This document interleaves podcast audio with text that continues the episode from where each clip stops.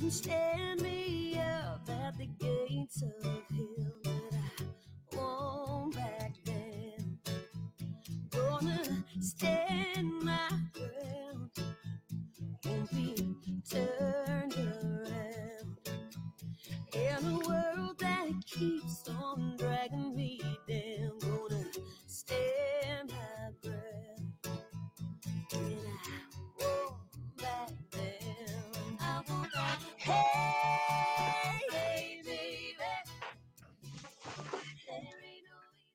And welcome to I Protest. This is Donald Jeffries here with you. Our return guest today, a very guy I admire very much, Richard Gage, was the uh, founder and former CEO of Architects for Nine and Nine, of Architects and 9/11 Architects and Engineers for 9/11 Truth, and he's now uh, the head of Richard RichardGage911.org as a podcast and videos under, that are uh, called Richard Gage 9/11 Unleashed exclamation point. So he's still still seeking the truth about this event, and uh, he's always a pleasure to talk to. Richard, uh, great to be talking with you again. Thank you, Don. Great to be here on your show. Um, I all excited about telling you about what we've been up to recently and where we're heading tomorrow. Well, great. Yeah, well, let's talk about that. Let's. see, g- g- Why don't you tell us what you've been up to recently and what what you uh, have going on for tomorrow? We'd love to hear it. Yeah, well, um, as you know, uh, uh, and as you mentioned, I'm unleashed, which gives me lots of opportunity to speak outside the narrow spectrum of the topics that we uh, have addressed for 15 years uh, on the World Trade Center destruction. Uh, your listeners may or may not know that uh, there are three high rises that collapsed on 9 11, including Building 7, the third tower uh, that was not hit by an airplane but came down symmetrically, smoothly, suddenly at free fall acceleration uh, at at uh, in the afternoon of 9/11 after witnesses heard explosions. So uh, what I've done is taken that presentation and I've packaged the excellent work of Kevin Ryan. And Kevin Ryan has focused on the parallels between the planned event 9 11 and the planned events that are going on now uh, uh, by big pharma and uh, and uh, big tech, big media, big government, etc. Uh, Yeah. So uh, I presented that at the Advanced Medicine Conference in San Antonio this weekend, uh, hosted by Dr. Rashid Buttar. He asked, he saw me in uh, Anarchapulco, where we both spoke. And he said, you know what? The alternative medicine community has to be aware of this because they're freaking out because all of a sudden, you know, we have COVID uh, starting two years ago. And now we've got uh, uh, they've got they don't have the context for this type of big planned event uh, like uh, like they need in order to place it in, in and help people with their limited worldview who aren't aware of these false flag operations. Uh, so I said, yeah, I'd be happy to come. Uh, I presented um, Kevin Ryan's. I, I distilled his excellent uh, uh, uh, uh, video speech on this subject to a few slides, and we we now have it kind of um, codified in bulleted format where people can really pick it up uh, easier at a glance, and and so uh, the the doctors, uh, several hundred of them, at least five hundred, um, were. Uh, Actually, some of them were aware of it, but some many of them, I think half of them, were kind of blown away by the information.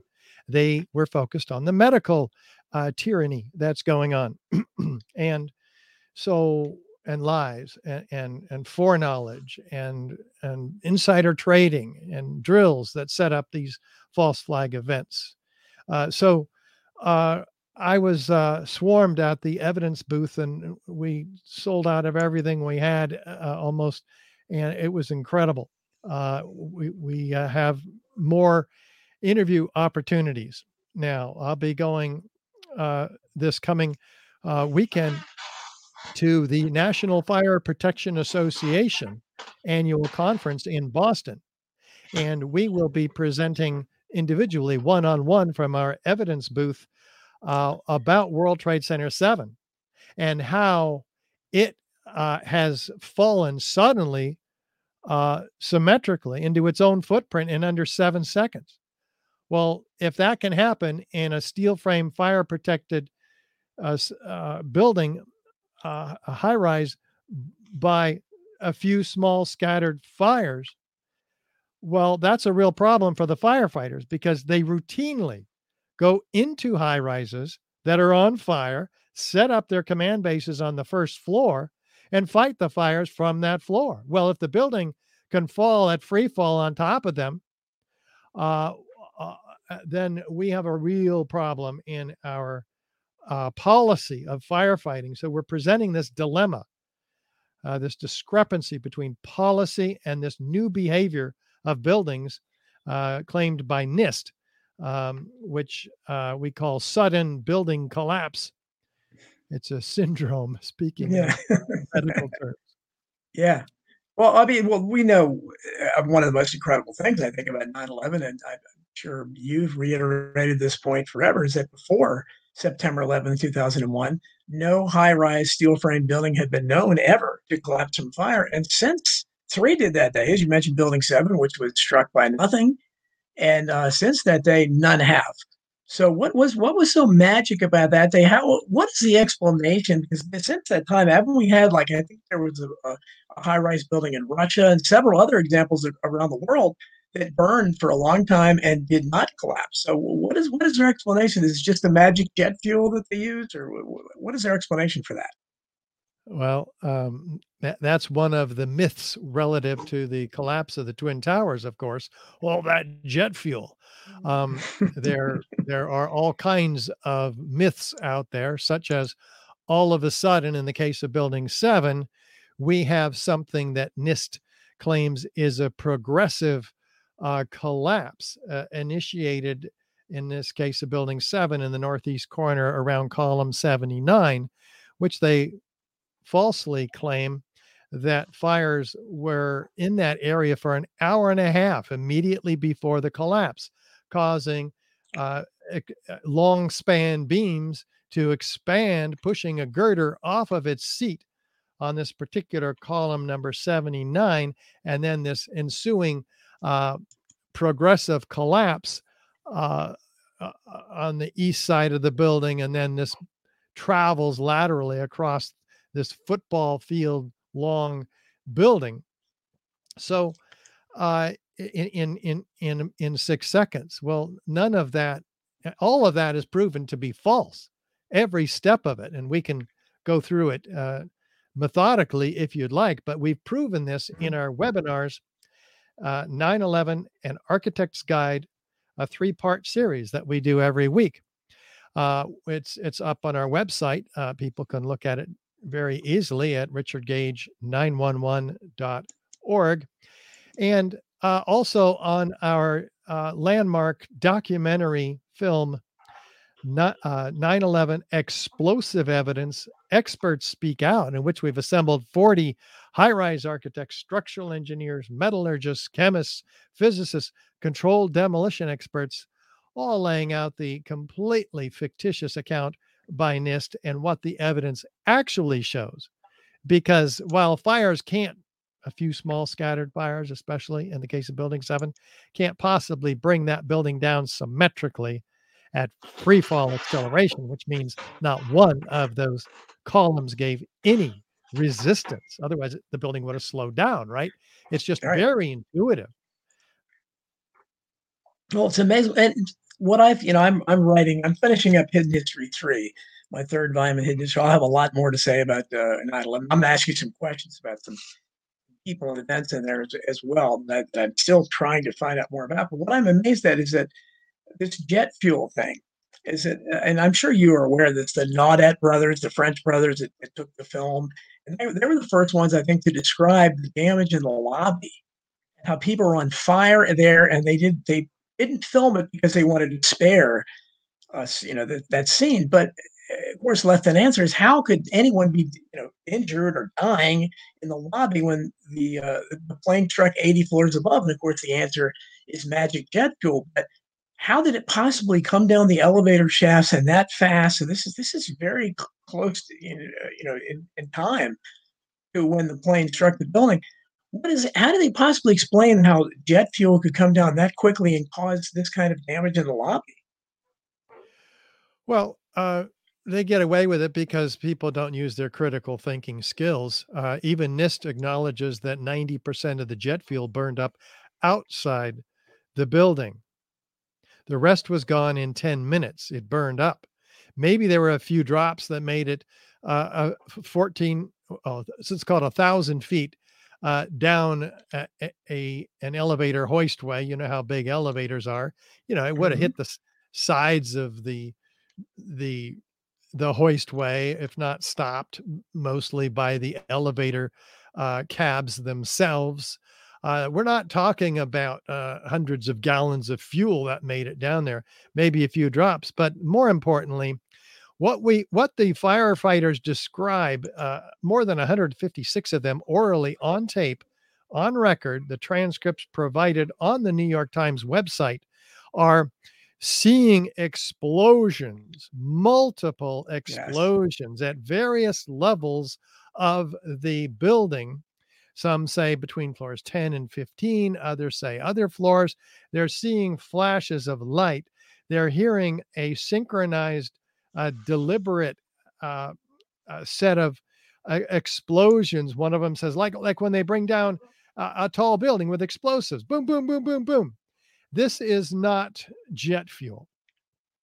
Uh, and and these 156 of them. It's absolutely incredible testimony. Yes. And guess what? This is this is before the collapse of the building.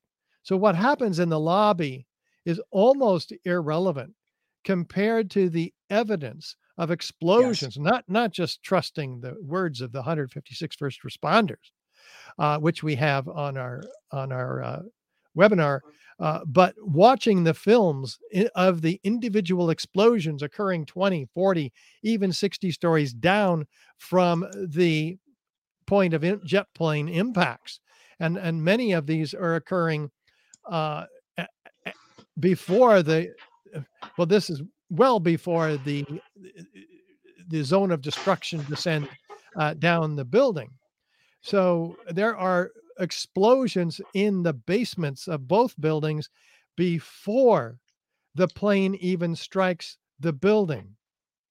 This yeah. is proven by the seismic evidence, which NIST tries to claim is a result of the plane hitting the building, but which seismic uh, engineer, uh, uh, uh oh dear, did I forget his name? Uh, I did. Uh, a, a, French seismologist, uh, expert on uh, uh, mechanical waves and geology, 50 published peer reviewed papers. He says, No way. That a plane hitting the building wouldn't even register 20 miles north on the seismic equipment. Uh, these un- the bell-like form forms an impulsive source of energy like explosions uh, the, the the shock wave of the plane hitting the top of the building would have been deadened before uh, even getting down to the ground uh, in terms of a seismic wave. And so, th- with building seven, also the seismic uh, evidence also points to the fact that there was an explosion, a major explosion, 10 seconds before the building came down. Well, NIST says, oh, well, that must have been the interior uh, portion of the building that hit the ground. Well, the, the if the interior of the building was falling apart 10 seconds before the exterior, then we would have seen massive uh, breaking up of granite panels and thousands of windows broken and the crumpling of the building. But the videos don't show that. There's a few dozen windows that break uh, as this building starts to come down, but uh, not uh, not. Uh, so uh, anyway, NIST NIST is on very very uh, thin ice here because we also know that the interior of the building comes down uh, well, the west penthouse and screen wall drop only half a second prior to the overall collapse of this building, indicating that the core columns underneath those major structures all collapsed at once, all failed. Uh, and so, uh, and that was six seconds after the east penthouse, which all which collapsed essentially at once. And then there's this six second delay when nothing's happening, and then the the rest of it. So it, it, the videos prove that NIST, uh, the National Institute of Standards and Technology, who was tasked by Congress to explain these collapses to the American people, uh, is on very um, thin ice. Uh, to to be completely polite about it, uh, they've been proven uh, fraudulent, and that's why the uh, organization Architects and Engineers for 9 11 Truth has submitted a request for correction, which NIST ignored uh, and, and which is now being sued by AE 9 11 Truth to correct their fraudulent report.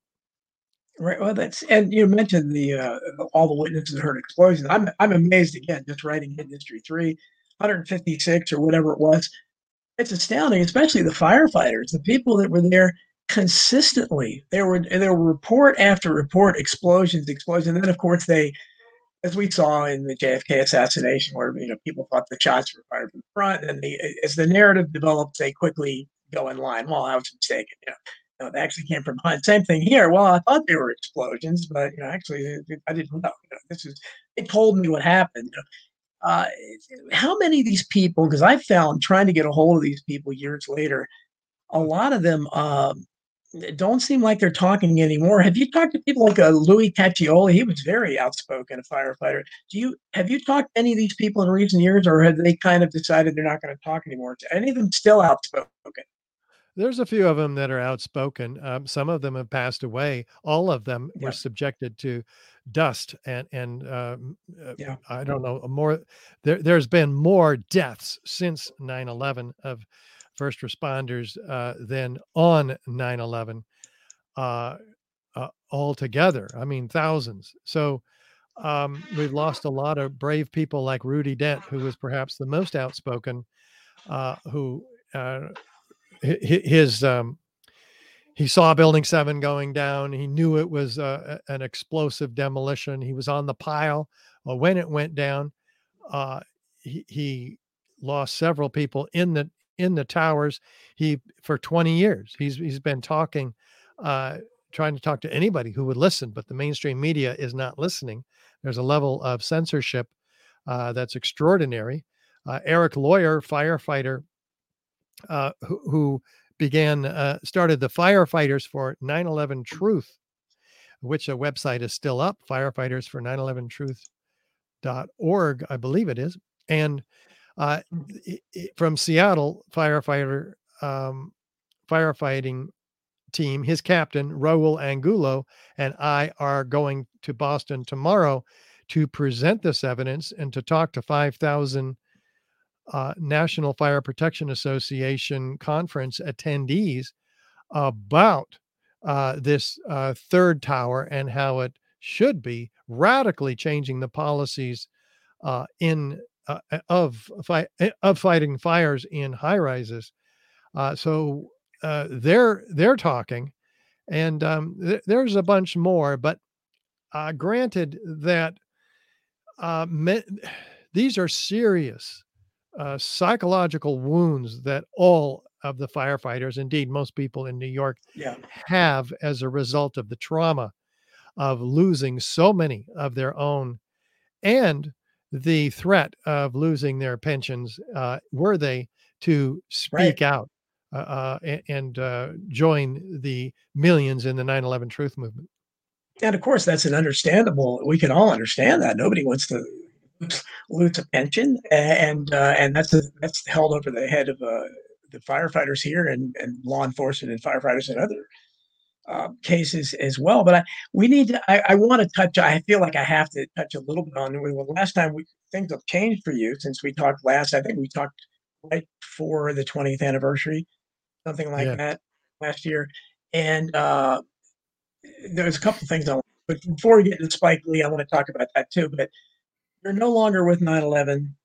uh, you're no longer with Architects and Engineers for 9/11 Truth, which you founded. So just briefly, if you whatever you want to say about that, you know, because now you're something different. If you want to, however, whatever you want to say about that, because I'm sure people are curious about it. Ah, okay. Uh, so this does start with uh, Spike Lee, actually. So okay. It, it, it, this is an important story, uh, uh, an event. It certainly changed my life and my career, not my career, but my the path of it. Um, we have uh, the Red Pill Expo in in uh, Rapid City, South Dakota, where I had heard many doctors uh, speak out on the truth of what really was going on with regard to COVID. Um, I was deeply moved and awakened by the, this testimony and evidence. Uh, somebody at during a break in that conference put a microphone in my face and and said, uh, "What do you think about COVID?" Well, I was uh, emotionally disturbed by what I had seen, and I just laid it out there. Uh, and and so I don't want to get you thrown off YouTube, so I won't say what I said uh, because it got me thrown off. I feel strike. another strike. Yeah, there's always a strike when I yes.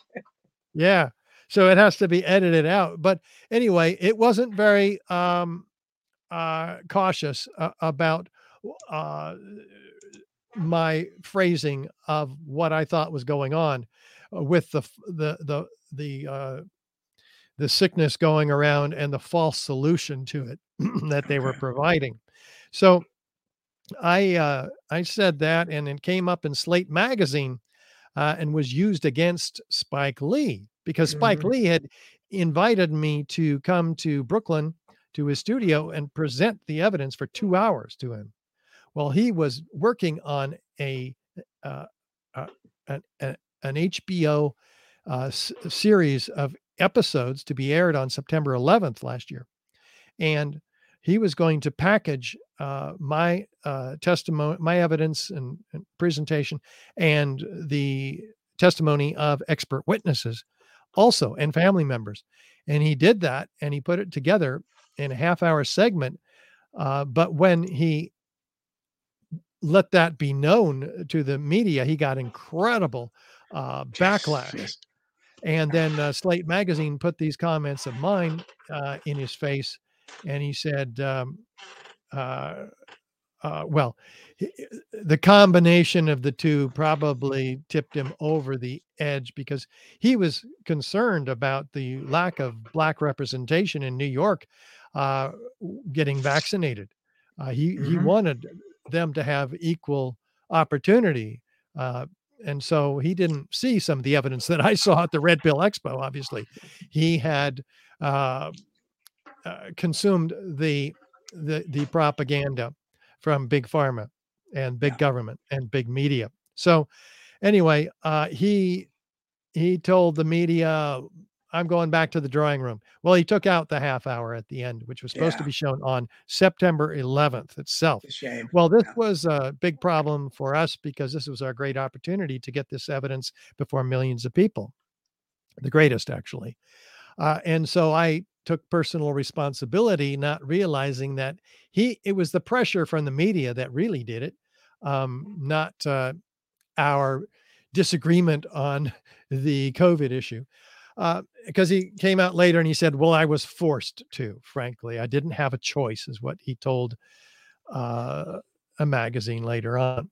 Anyway, uh, this was deemed to be a big PR crisis uh, by our PR consultant at AE 911 Truth and uh, the board was uh, unwittingly uh, overly reactive to that uh, problem, perceived problem. Yeah. And uh, there was a big argument uh, on our board, and those of us voting against it lost against the motion to um, to uh, let go of the CEO because that was the advice. The CEO has to go in order to, anyway, um, so I'm not there anymore. I'm starting all over from scratch. Uh, my email list of 80,000 is uh, went down to about 500, and I've been building it back ever since. Oh, uh, we're geez. back up to 9,000 now. So uh, we're we're uh, we're doing our best, uh, and we're I'm now though able to bring on guests that I feel are important to the 9/11 Truth Movement, which is the cross pollination with the truth tellers in the alternative media. Uh, such as Yes. uh, Dr. Andy Wakefield, Dr. Rashid Buttar, uh, Dr. Kerry uh, uh, doctors uh, uh, Larry Palevsky and uh, Dr. Brian Ardis, uh, Ardis, and uh, uh, Dr. Lee Merritt. Um, so we're interviewing these, and they're interviewing me. Uh, uh, those that have podcasts. So we're we're cross pollinating now these two truth fields that have had literally no uh, cross exposure like this. So Well, there's and- great and- opportunities, and I'm speaking, you know, where I couldn't speak before as an AE 911 Truth uh, advocate, uh, also, and saying things like bringing Kevin Ryan's uh, incredible uh, parallels, uh, uh, 9/11 and COVID, uh, to a much broader community. Yeah, well, and that's I I, you, I learned something. I, I didn't know the full story behind that, but what you're describing though is a phenomenon I've talked about and written about for a long time. Because you know, I, I came from the JFK assassination research. I mean, that's what started me down this path as a teenager. I worked for Mark Lane's group, Citizens David Quarry, back in the mid '70s, and uh, from there it was you know one rabbit hole after another. But these things are connected. And I, it looks what's happened is you tried to mention something else to go outside the 9/11 field, which I guess our engineers wanted to stay just within that. But they, these things are connected because, as you mentioned, you know, I, I call what ha- what has happened since 9/11. I say, I say we're living in America 2.0, and it was triggered by 9/11, the Patriot Act, the crushing of civil liberties, and we see now it just gets worse and worse and worse all the time. And so it's important to keep that these things every time that one of these things happens and the reaction is to to stifle dissent and to crush civil liberties, we all suffer. Now we're at the point where we have uh, things where you know misinformation and disinformation. You and I, you know, could end up in a FEMA camp if they get their way because they're talking about a disin- an Orwellian disinformation governance uh, board or something like that. And I'm sure everything I say on the show and everything you say on your podcast is misinformation in their eyes. So we have to fight it. So I, I'm I'm glad that you're that you're you are fighting it, and it sounds like maybe you're freer to speak your mind now than you were before. Yeah, clearly. Uh, and I've brought on guests that, uh, uh, like uh, Dane Wigington, for instance, who who has exposed geoengineering uh, in the Yes. skies. So uh, I'm not I'm not limited Yeah. in what I can talk about. Um, I try to make some qualified judgments, but my judgment is different than many of uh, my listeners as well. So not everybody agrees on everything. There's a few Right. people who don't think I should be talking about anything except the World Trade Center. Well, that was my area of focus at AE 911 Truth.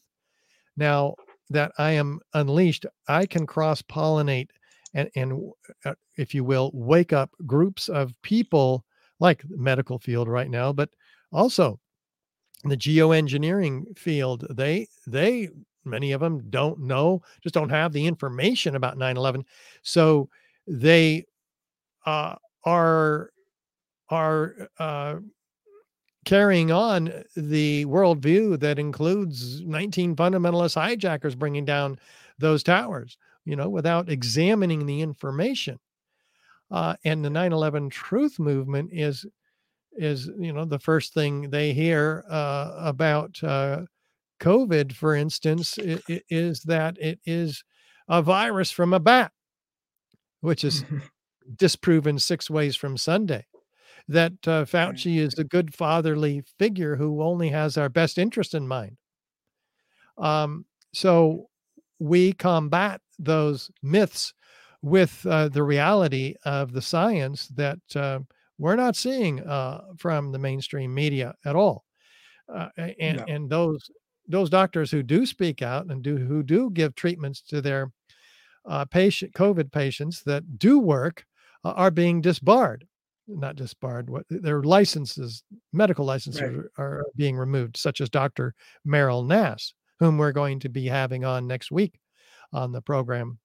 uh, so yeah, it's I, I I can do a lot of good for the world uh, now, and AE 911 Truth is still doing what they need uh, to be doing.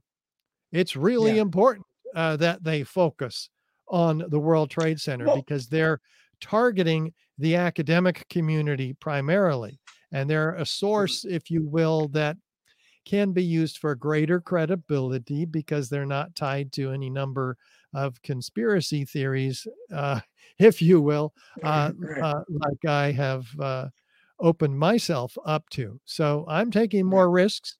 They're staying uh, in in their their tight knit, uh, focused uh, area, so they can penetrate deeper into the vertical market of uh, building professionals, and that's great. Yeah. They should be doing that.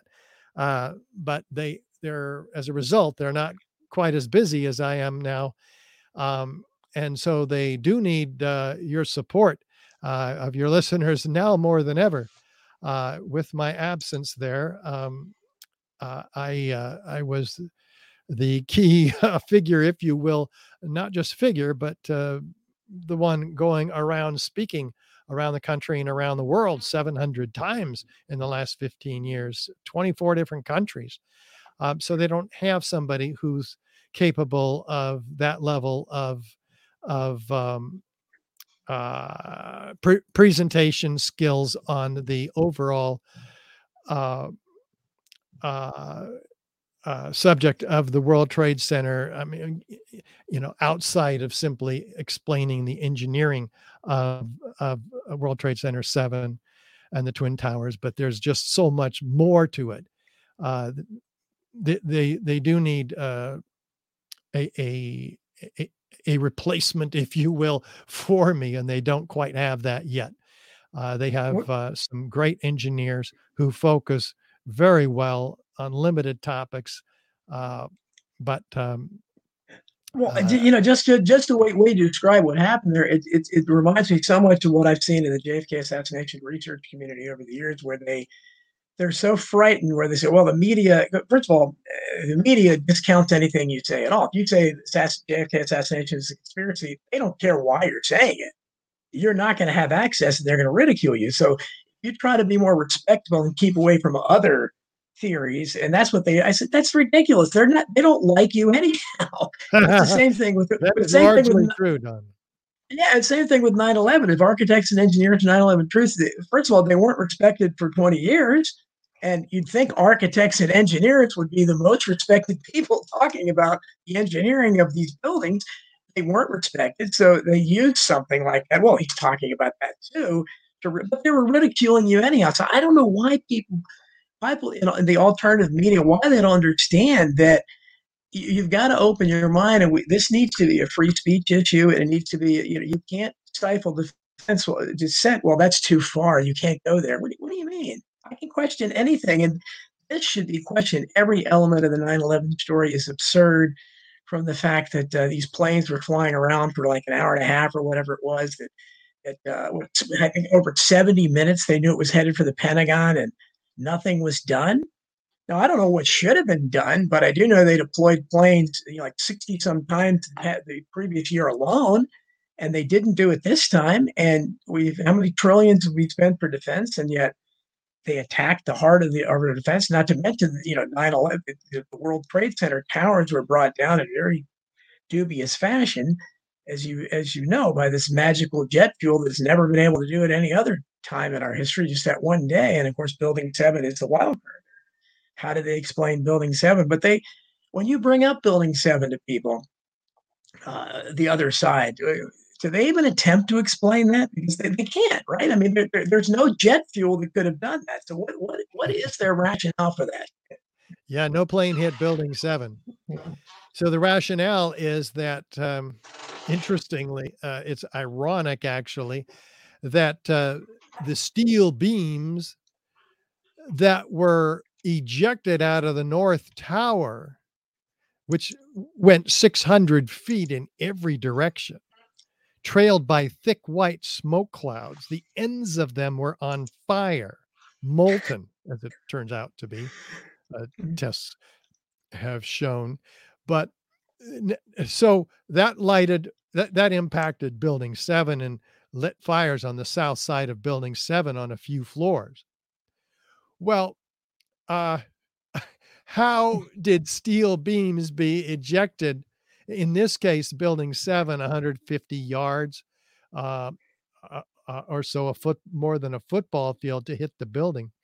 And and and and in 600 yards in many cases all around 600 feet all around the the uh, world both of the world trade centers an incredible lateral distribution of freely flying structural steel sections. So they blame that for the fires in building 7 but they don't provide any sort of explanation of how freely flying structural steel sections trailed by thick white smoke clouds. Uh, they're, fi- steel is steel members like this are not fireproof. A uh, normal office fire, even with jet fuel, which only burns 500, 600 degrees in open air, according to the manufacturer of the jet fuel. There's no explanation of the extreme quantities and varieties of form of the molten iron, not molten steel, by the way, molten iron found in droplets by the U.S. Geological Survey billions of them, up to four tons of this stuff. Up to 6% of the World Trade Center dust is previously molten iron microspheres. Well, how does all that happen? They document it, but they don't speculate where it all came from. The EPA calls it a, signature element of the World Trade Center dust, but they have no idea where it came from. Well, molten iron is the byproduct of thermite. Thermite is an incendiary used by the military to cut through steel like a hot knife through butter. It produces 4,000 degree temperatures, which explains the extreme pools of molten iron. How do the spherical shapes get formed? Well, if you aerosolize a liquid like out of a spray bottle, you get spheres. That's what surface tension does to uh, liquid uh, aerosolized particles. So uh, that's what uh, it can explain the toasting of the tops of the cars around the World Trade Center. Nothing else in the official story can. And this Yeah, extremely high heat uh, event. So Yeah. uh, there's a lot that can't be explained uh, in the official story. And that's just the beginning. The other part of this, of course, is where do these spheres come from? Well, a team of eight international scientists led by Niels Harrit in Copenhagen finds small red gray chips, red on one side, gray on the other, about a 16th of an inch long. They look like paint. They thought it was paint, but they're attracted by a magnet. So it has a high iron content. They zoom in with an electron microscope 50,000 times. What do they find? Nanoparticles of iron oxide and aluminum powders at the nanoscale, a thousand times smaller than the diameter of a human hair. So, what? Where did these? Where do these come from? Um, uh, they they are particles of nanothermite. This was developed by Lawrence Livermore Lab uh, well before 9/11. They're called superthermites. It's an incendiary engineered to become more explosive because they're set in a, a matrix of oxygen, silica, carbon, organic material which expands rapidly when it's um, uh, under ignition uh, environment. So, th- what happens when they put these chips in a heater, a differential scanning calorimeter? They ignite, producing what? Molten iron microspheres with the same chemical composition as the molten iron microspheres found in the World Trade Center and documented not only by the US Geological Survey, but by RJ Lee, an environmental consulting firm. So we know exactly where those spheres came from. Four tons of them, uh, evidence of ignited nanothermite. They came from these chips of unignited nanothermite. They're even found attached to partially ignited red gray chips. So we we I- have enough evidence I- I- I- I- paper to put away a lot of people for mass murder and treason in the crime of the century, Don. Well, we, we would- that's what we would all love to see. That I, I want to get to some of these questions. Can you see on the screen the question from Freely Speaking? Yeah. Is that showing up to you? Yeah. Okay, I, I don't. I'm not sure what he's talking about there. Do you understand the question? Yeah. Um, the question's about pyroclastic flow. This is an extremely Yeah. hot uh, flow of gaseous and smoke filled and um, even uh, partic- uh, solid particles that are expanding rapidly in cauliflower shaped forms out of a volcano. Uh, and due to the incredible heat. Well, this is what we see in all the photographs and videos in all three World Trade Center skyscrapers. It takes an incredible amount of heat, a lot more heat than the few small scattered fires in Building 7 and the Twin Towers, uh, which were surely extinguished by the mechanical action of the collapsing buildings. So, where's all this heat coming from? Well, it's coming from somewhere inside the pile. And uh, it's it, this is what the, the evidence that we've just been discussing for, for thermite. This is what thermite does. It produces 4,000 degree temperatures.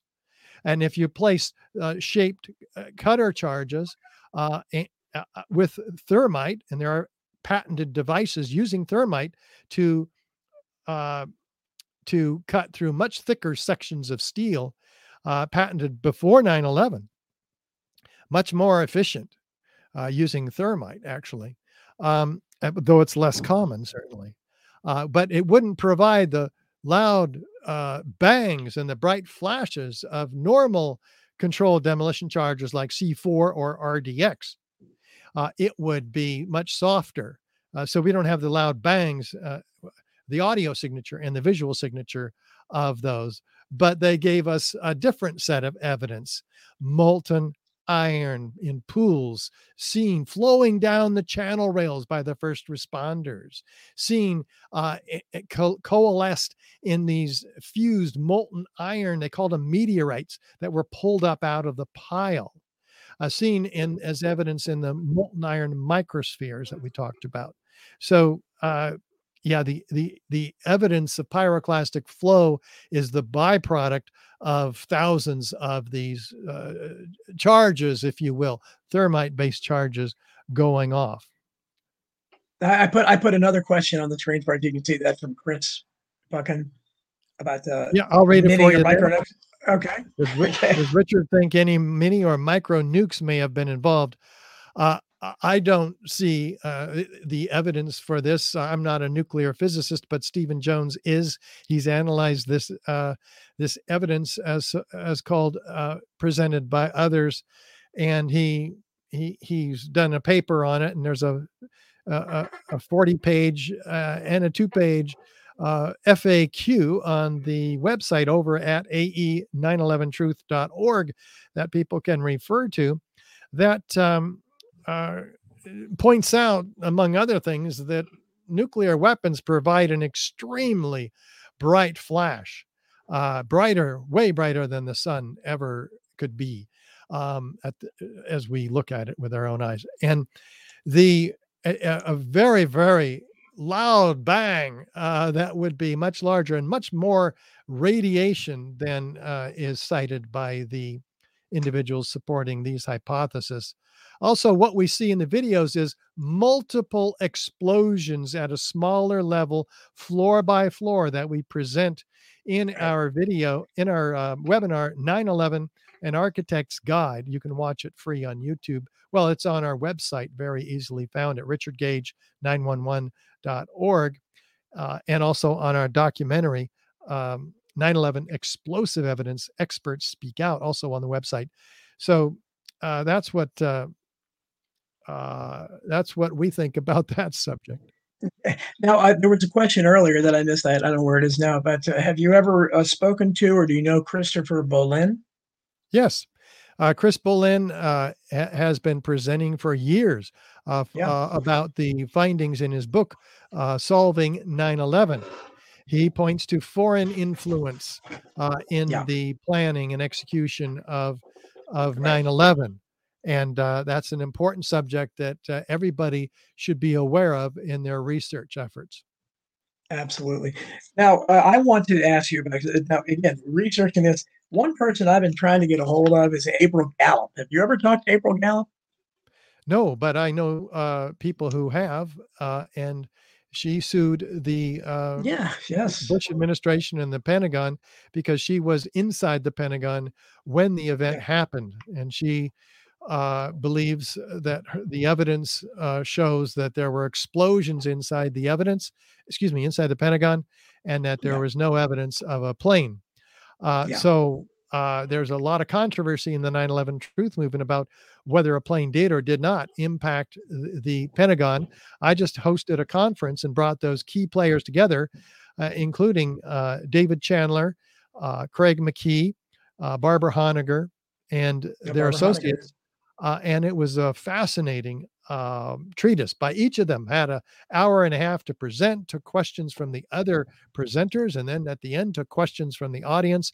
It was uh, 12 hours all together An amazing uh, conference, all in one day. A grueling uh, uh, piece, but very well put together uh, on our platform, Richard Gage 911 uh, and you can find it right there at the top of our website. Fantastic. How, about uh, Timothy Morley? Are you familiar with him? No, Oh, yeah. He, well, okay. He's, I want to. This this is a guy really unknown. My and Chris Graves is in the chat room and helps me out with research. Uh, he found the story about this guy, and he encountered a very strange guy inside Middle Eastern guy, I think, inside the, the Twin Towers. He was like walking around with a stuffed animal, acting very strangely. And the supposedly the FBI or somebody told him afterwards to forget the story. And so he's just kind of I don't. I thought you might know him. I'm trying to trying to find him, but these people you can't. April Gallop, who was talking all the time, sued the Bush administration. I can't get her to answer her phone now. How about no, Kurt no. Sonnet? She's uh, gone.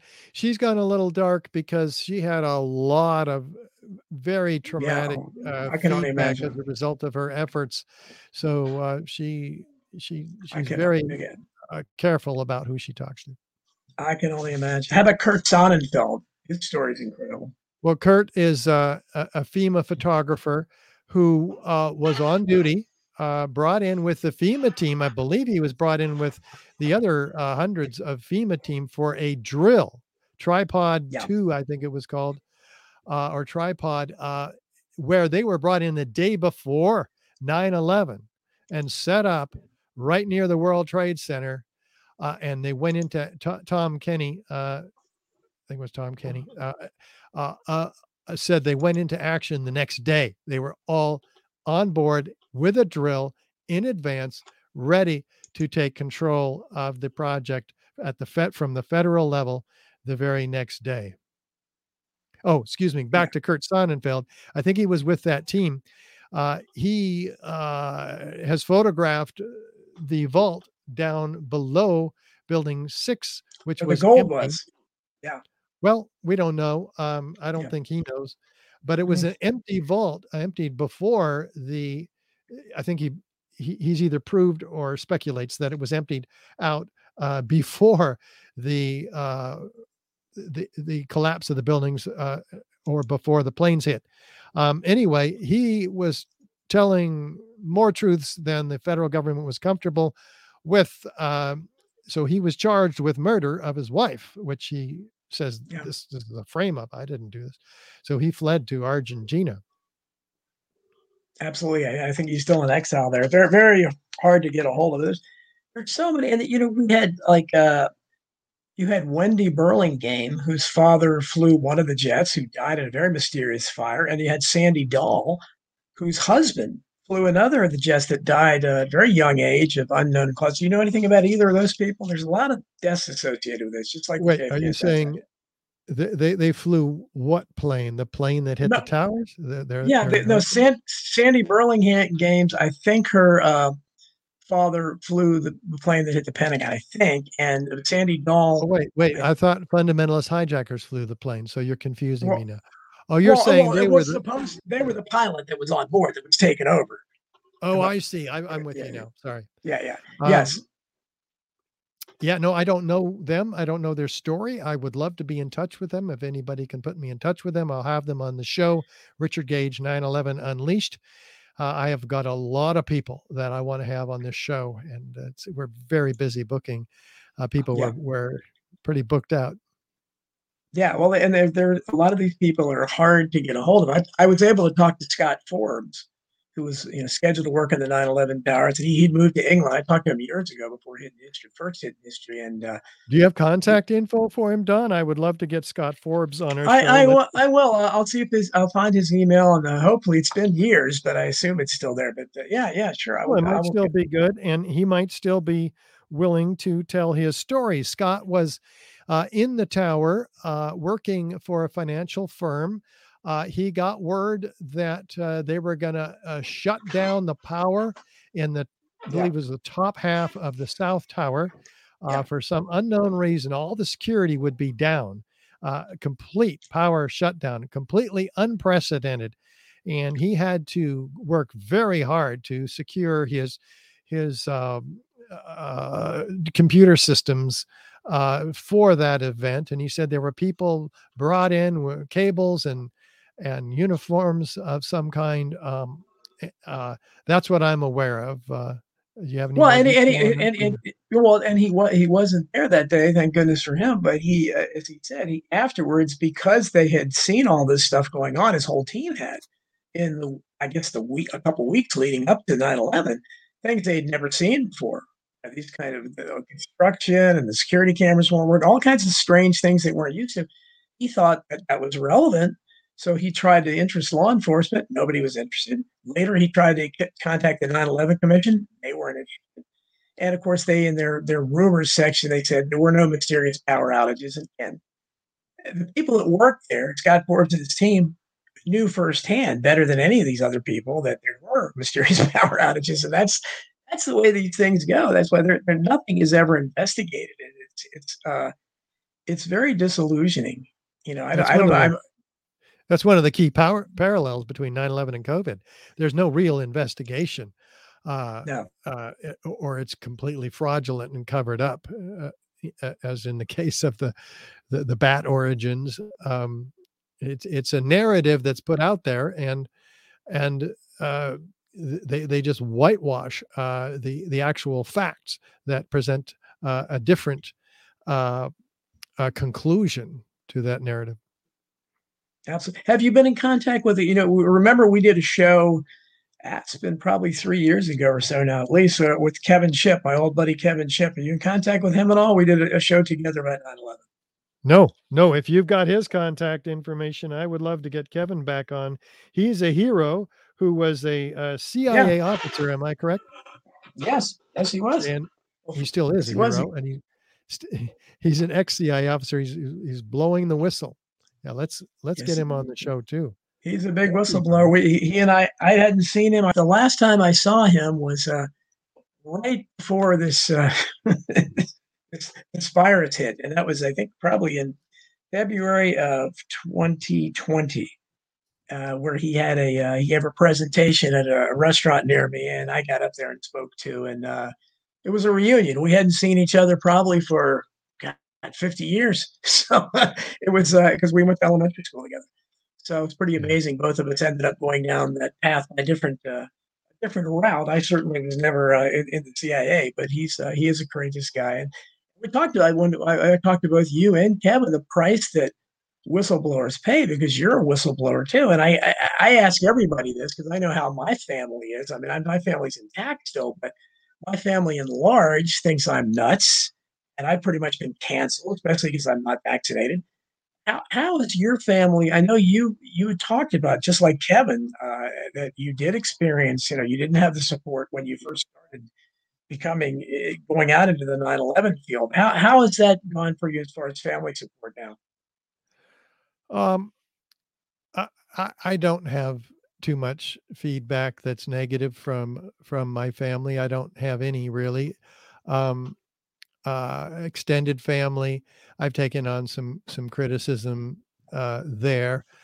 Uh, uh, cousins, for instance, um, but um, it it- not everybody has the time, the willingness to look into the facts right because you know these facts whether it's 9-11 or covid when when we look at the alternative facts it changes it adjusts our worldview our psychology can't uh, uh, catch up. It's a matter of survival. We're, we need a consistent world view to operate in the world, and something that comes out of left field, like 9 11 for me in 2006, when I hadn't heard no alternative theory as to how uh, uh, the towers might have come down. I was literally in shock as I was hearing David Ray Griffin on the radio in the San Francisco Bay Area on my way back from the uh, construction observation meeting. And uh, he was being interviewed by Bonnie Faulkner talking about uh, uh beams on fire uh, ejected out of the towers, a third tower that came down that I knew nothing about. Um, uh, it went on and on through the evidence that we've been talking about, uh, scratching the surface of today. But uh, all of a sudden, I'm saying, my God, this can't be true. If this were true, uh, uh, up would be down and down would be up.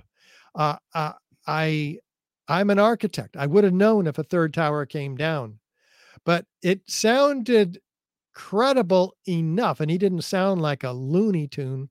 Um, he's now written 14 books on this subject. Uh, but the next day he was speaking uh, at the Grand Lake Theater in Oakland, and I had to go and see if this is true or not. I had to go find this building that I heard about on the radio uh, that he said looks exactly like a controlled demolition, only it wasn't hit by a plane, you know, and 47 stories tall. I had to see yeah. it. Anyway, uh, my world changed radically because I was a Reagan Repub- Republican. I was ready to go and get those bastards in Afghanistan and Iraq sure, that did this to sure, us. Sure.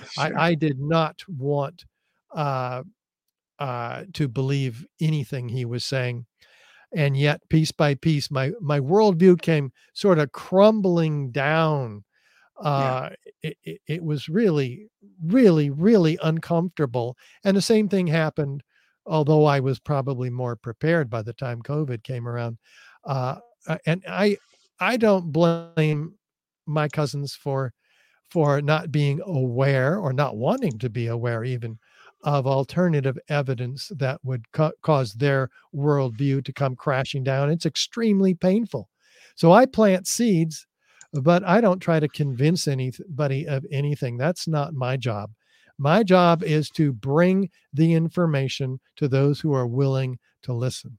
Uh, absolutely. Well, you're doing a great job of it. And I, I really appreciate you coming on the show. Why don't you uh, tell the people and promote anything you want to promote? Tell the people how to find you. You bet. Um, come and find us here at richardgage911.org. All the information is there. Sign up on our mailing list so that you can uh, get our latest evidence, our latest efforts toward getting a real investigation, our collaboration with the Lawyers Committee for 9 11 Inquiry. We're making a film, 9 11 uh, uh, Crime Scene to Courtroom. We're bringing the evidence to court with uh, Mick Harrison, litigation director uh, and we've already got this 60 exhibits of all this evidence submitted to, the U.S. attorney for a special grand jury investigation. Now we're making a film about it, and we need your support there also. Well, it sounds good. You're doing a great job. I, I respect very much what you do, and I appreciate you coming on the show. And uh, we'll talk again soon, Richard. Keep up the good work. Thanks, Don. Appreciate it so much. See you next time. Thank you. Thanks for having. Thanks for coming on. Thanks. you bet. Okay. All right, folks, that was Richard Gage, and I hope you guys enjoyed that discussion. 9 11 is always a hot topic here. Tony, can we open up the phone lines now? That's what we typically do sure, in the Don. second hour here. Yeah, we can open up the phone lines. Uh, let Very me get that plugged in for you, and I'll uh, I'll come back to the stream. It'll be about two minutes. Okay, sounds good. All right, so um, lots of comments in the chat. We're good, good to see you all here. Uh, I'm looking at White Wolf, um, Chris Buchan, obviously Chris Graves, Houston, uh, Michelle Robinson, Alan Holman, old friend back from TFR days. Oink oink. William Hale from Australia, love that. I think I think freely speaking too is from Australia too. Is that my old friend Ben? Australian Ben? I'm not sure. Could be. Um, lots of good points. I appreciate that. in the chat room.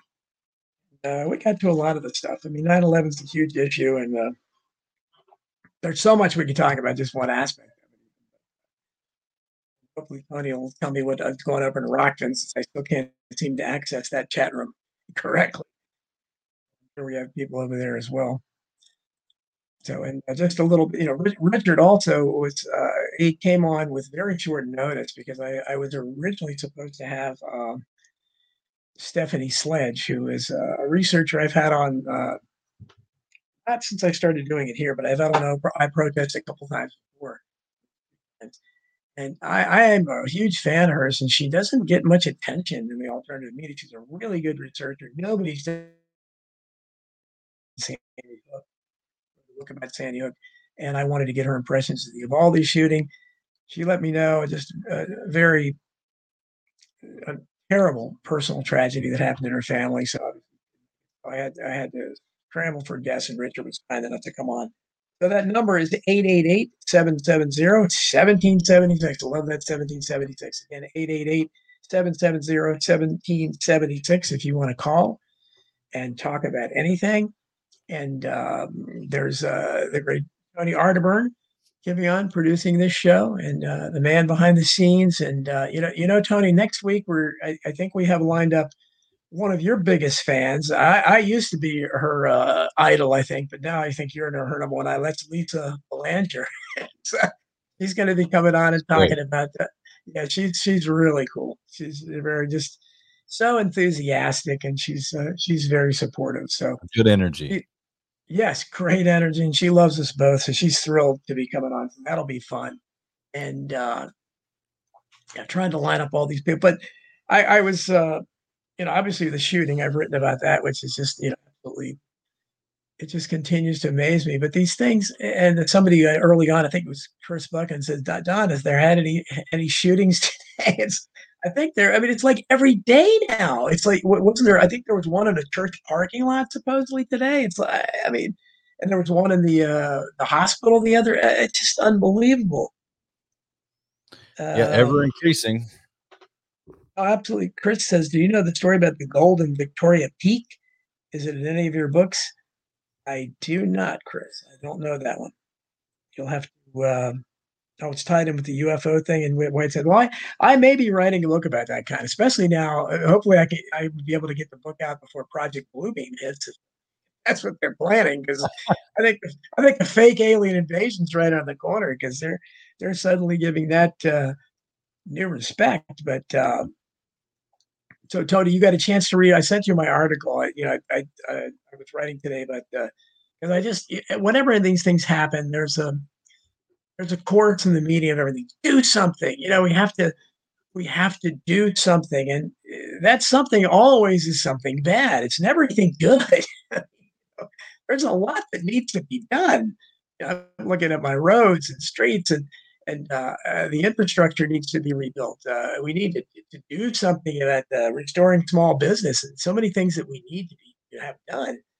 But uh, we know what that do something is, and I, I was reading on the Godlike Productions uh, before the show that apparently this guy who I've never heard of. There's so many Congress people that have been there for years that I, I don't follow as closely anymore.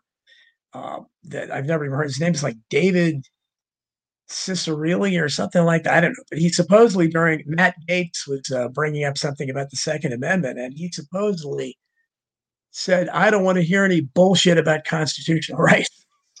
this is the guy that's sworn to uphold the Constitution, and I've I've remarked many many times before that this is a situation I think probably unprecedented in the history of the world, where we have leaders that openly mock what they're sworn to uphold. They don't even pretend to support the Constitution, and yet that. So why do I mean? It's amazing. Did you hear about that?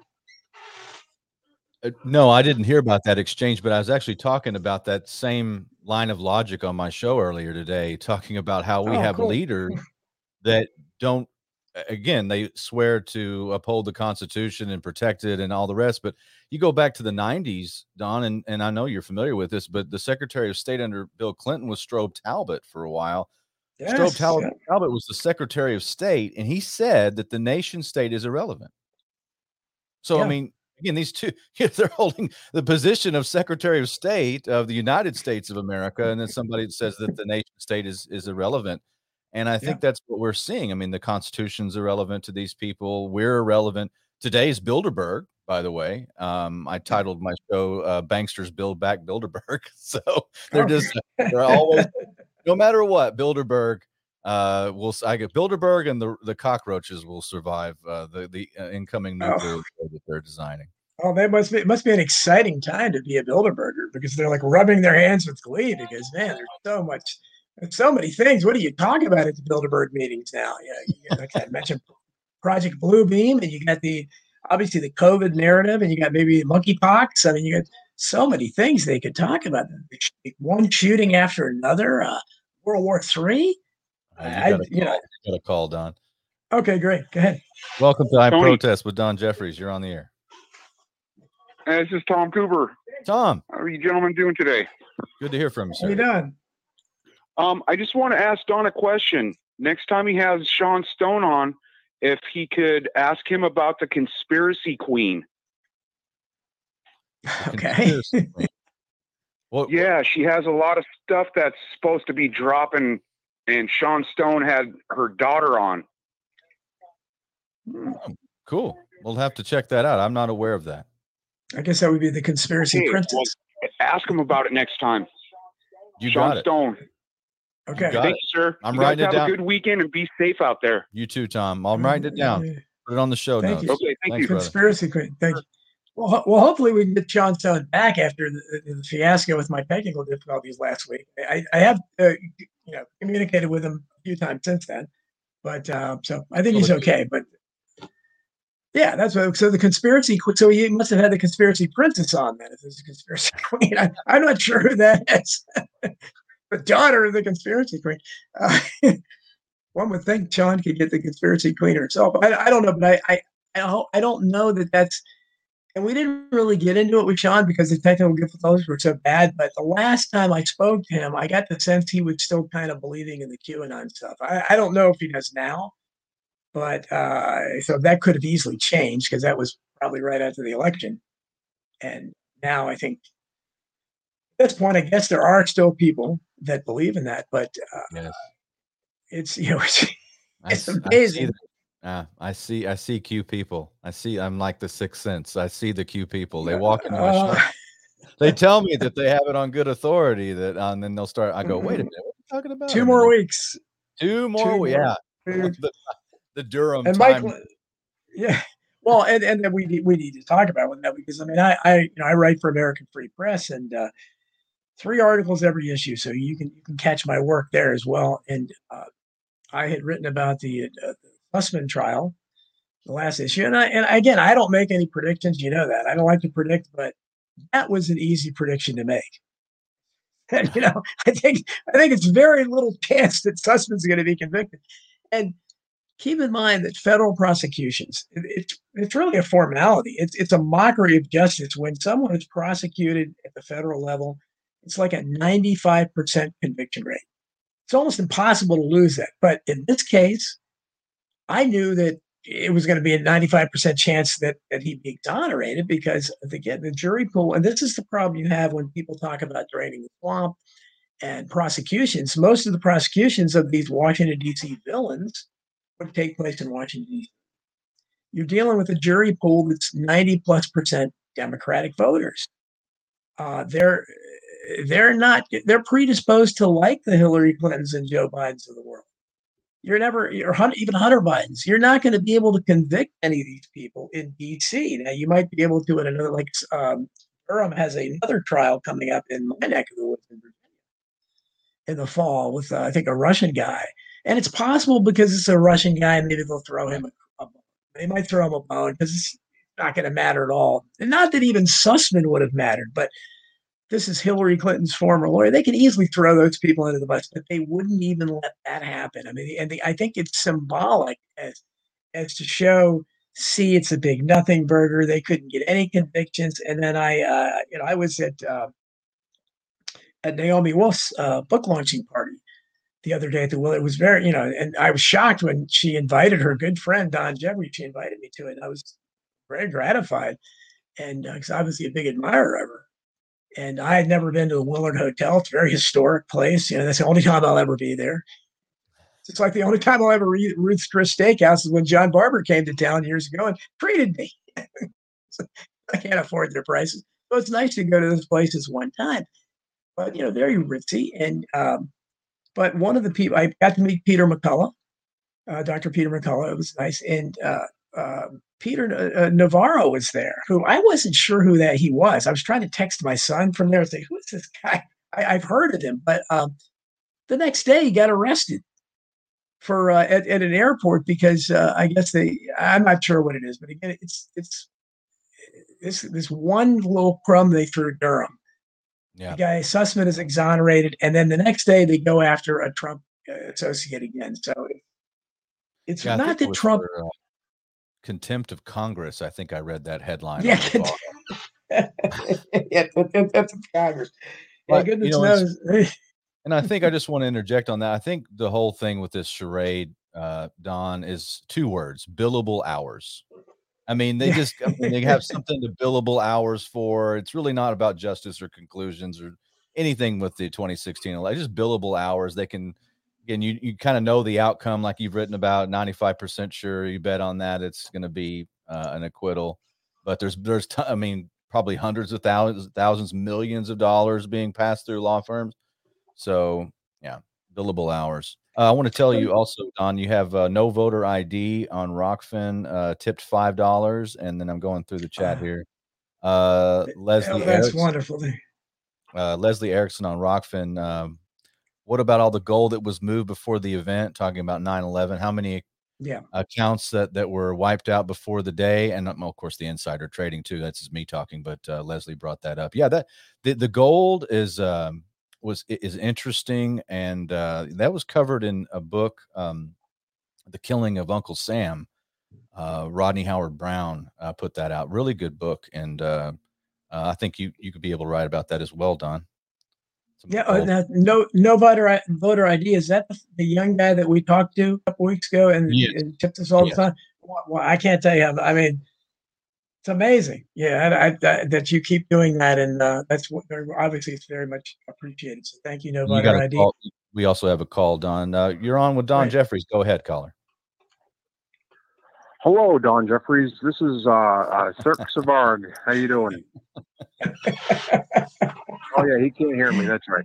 He can hear you. Um, he can hear you. I can hear you. yeah, no, but I can't hear him. I forgot all about that. Um, no, I had something to add about the uh, the witnesses. Um, the one, anyone listening right now, if they really, if they really want to find something really odd with 9/11, uh, look up the witness statement, the oral history um, of Patricia uh, Ondrovic, O N D R O V I C. Uh, she was an EMT yeah. worker that was trying to escape uh, the collapse of the first building, and she actually tried to take cover in Building Six.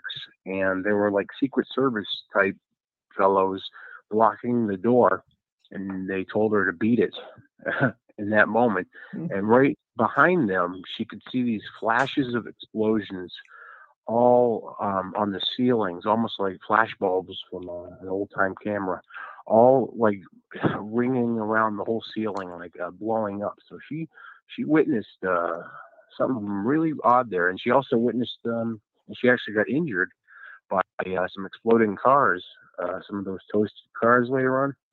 And she also mentions that she saw people like walking around that were on fire and stuff that were yeah, nowhere yeah. near the building. So that's food for thought. She can't really be found either now, but uh, yeah, that's about it. Good interview, guys. Thanks, that's thanks, Chris. Thanks for calling in. That's great. That's uh, that's Chris Graves. Chris Graves is becoming a celebrity himself, by the way. He's in he's in great demand. He's doing interviews now. He's becoming the, the go-to expert on uh, Kurt Cobain's death. So uh, great for I'm him. Glad he's, to see him out there. He's great researcher. Yeah. He does great on great on the broadcast. Yeah. So. Yes, he does. He's he's a natural, and he uh, he just he's, he's has encyclopedic knowledge, almost everything. He you does. know, when Sally, he's really impressed. Yeah, yeah, when Sally Kirkland was on my other show uh, a couple weeks back, he he had his fingertips. He had all this information about her. it's amazing. So he's uh, I can't thank him enough. Chris Graves, uh, one of the three searchers, along with uh, Bob Wilson and Peter. We're going to be doing. Chris and I are going to be doing some shows together. I on my podcast channel. I, have got up called Paratruther, and uh, he's agreed to come on and do some deep dives. And we're going to have you on. I th- hopefully the next the next episode that we do. Yeah. So, oh, I, yeah, I would love to. Yeah, because I know he wants to have the uh, that uh, that uh, Columbine witness. On. Columbine. Yeah. Yeah, which would that's that sounds very exciting because again, these most of these people don't talk. I uh, I just this week, you know, I've been, and Chris gives me so many of these names and numbers of these people, and uh, I, I've already said like ninety plus percent of them, the numbers have been disconnected. And like in April Gallop's case, Gallop's case, it's a little different where the number is just busy for two months. I don't know what that means, but it means she doesn't want to talk to anybody, obviously, after she was talking. But I actually got through to uh, okay, Kay Elliott, I think her name is. She was a um, a woman that was working at Logan International Airport the day of the hijacking, and uh, she uh, talked. She mentioned about how uh, this 21 year old girl, and I'd heard a rumor about it. 21 year old girl who actually checked the hijackers in later committed suicide. Heard but I, so I was shocked when she answered the phone. I was like, wow, I can't believe it. She was, you know, she talked to me, but she completely believes the official story. Sees nothing there, and she can't remember the girl's name. I don't remember her name. I said, okay. Hmm. You had but another five dollar tip on Rokfin from Faded Reality. He says, "Cheers." Oh, thank you. And Faded Reality, I know has done that before too. Thank you, thank you, Faded Reality. Thank you, thanks everyone that does that. It's very, it's wonderful. First of all, it's great. It's nice to see all this participation in the chat room. Chris Buchan yeah. is very, uh, very uh, active. Yes. Oh, yeah. I was going to say, uh, sorry, Don. We we have uh, Tom in the uh, Rokfin chat. He says, "What year did they knock off Uncle Sam? 1800s." It's I think uh, I think it was a mortal blow on 1913. I think that's about uh, that's when Uncle Sam uh, was put into hospice, in my opinion. Well, well, you know, I, uh, I would I would phrase that differently because the Uncle Sam character, and I've talked about this before, was uh, a creation, and I think he was created uh, before, right before World War One. To maybe it might have been 1898, but certainly uh, Thomas Jefferson and the other founders would have been mortified at this Uncle Sam character. The Uncle wants you because that, that that's right. Actually, connotates said, "I'm a big government. We want you." You know, it's like what? Keep your hands off me. That's why we fought this revolution, right? But the Uncle Sam character was created, I think, to uh, and it transformed, wrapped up in the flag, and you know, just the way he's dressed, kind of like a early version of Don King or something. It's ridiculous character. but, uh, yeah, Don King's America. You know, but uh, it was supposed to be Andrew Jackson, wasn't it, or a, likeness of it? Yeah, he does. It does look a little like Andrew Jackson, but I and Andrew Jackson, you know, Andrew Jackson was. A, I, I like a lot of things about him. He was. I, it's hard hard to pin him down because you know he was a big warmonger. He loved war, loved to kill Indians, especially. You know, there's no question about that. He did, uh, but he hated the banks, and he had a lot of populism in him. You know, he let the common riffraff come to his uh, his inauguration party. Never never happened before. Never happened again because they pretty much trashed the White House. yeah, they had their mud, muddy, muddy boots, tracked them all over the expensive carpets, and think knocked over some punch, spilled some punch or something. So uh, they said, "Never again." You know, we're not going to allow that again. But uh, he he is he does kind of look like kind of raw and lean and uh, fierce looking, but um, certainly the Uncle, Uncle Sam character. That's not what it was about. And of course, it was you know one of the many things Lincoln did that he said the draft when he drafted, you know, had conscription for the uh, the uh, Northerners, and uh, and of course the, the, South did it too. The Confederates had a draft as well. That was something that again, people like uh, Jefferson. You, you re- read his read what Thomas Jefferson said. I'll have a lot of that in history. What he said about a standing army, he wasn't alone they would not, the founders would not have recognized certainly something like the Pentagon, the military industrial complex. They would, what? But they didn't want, uh, they didn't want the standing army, navy, and all this. They, they, they didn't envision that. They, they wanted, a, you know, a well armed local militias. That's what they, that's what thought you needed. They didn't think that they needed these professional type soldiers and everything. But uh, we we obviously went way far away from what the founders' original was. It should be pretty obvious Yeah, as James Madison said that uh, a republic could not survive in a state of perpetual war. And yeah. that's what we've been in, pretty much a state of perpetual, at least in the modern age, really. I mean, if you go back right. and, and post Civil War, we had pretty much a had a, a almost a four decade break uh, from constant warfare because I think it was just so costly. The American Civil War, you know, six hundred thousand dead and just right. decimated right. South, and they also had Decoration Day, which that turned into Memorial Day. I forgot to mention that on the last show.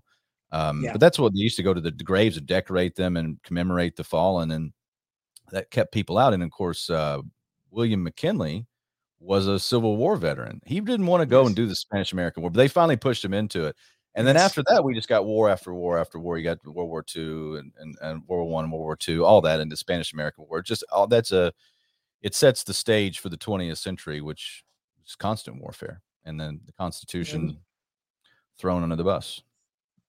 Right. It just it, Americans just seem to never. I mean, just look at a nation like, and again, I'm not saying that they're any different, but look at a nation like Canada has Canada ever been to war? I, I don't. I mean, I can't imagine what a society might be. Of course, well, they're, they're a bunch of sissies or whatever. Okay, well, no, they got a great military. I've worked with their military. Oh, really? Okay, yeah. Well, they, I mean, they ought to be well rested. ready to go. Because uh, I worked with them in Afghanistan. Um, they were the only ones that could get the showers working, and then I'm, I'm glad I used theirs because later it was Brown and Root came along and killed soldiers. You know that it was our.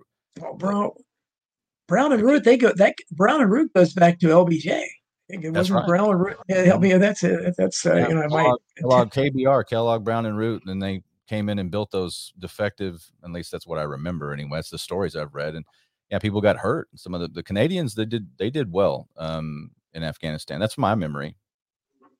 Yeah, well, that, and I think that's what my criticism of the military has been as well. Is that if uh, the least I think you could expect of this military industrial complex is that uh, if, if you have to get involved in these wars all the time, you think that you could win them really quickly. But uh, that's obviously not the goal. The goal isn't to win them. You know, they're, they're, when we talk about the, the, the right wingers started, yeah, I mean, I think the Korea, you know, was the first example that were the, the right wingers, and then, you know, MacArthur talked about these no win wars, and uh, that was the first no win war.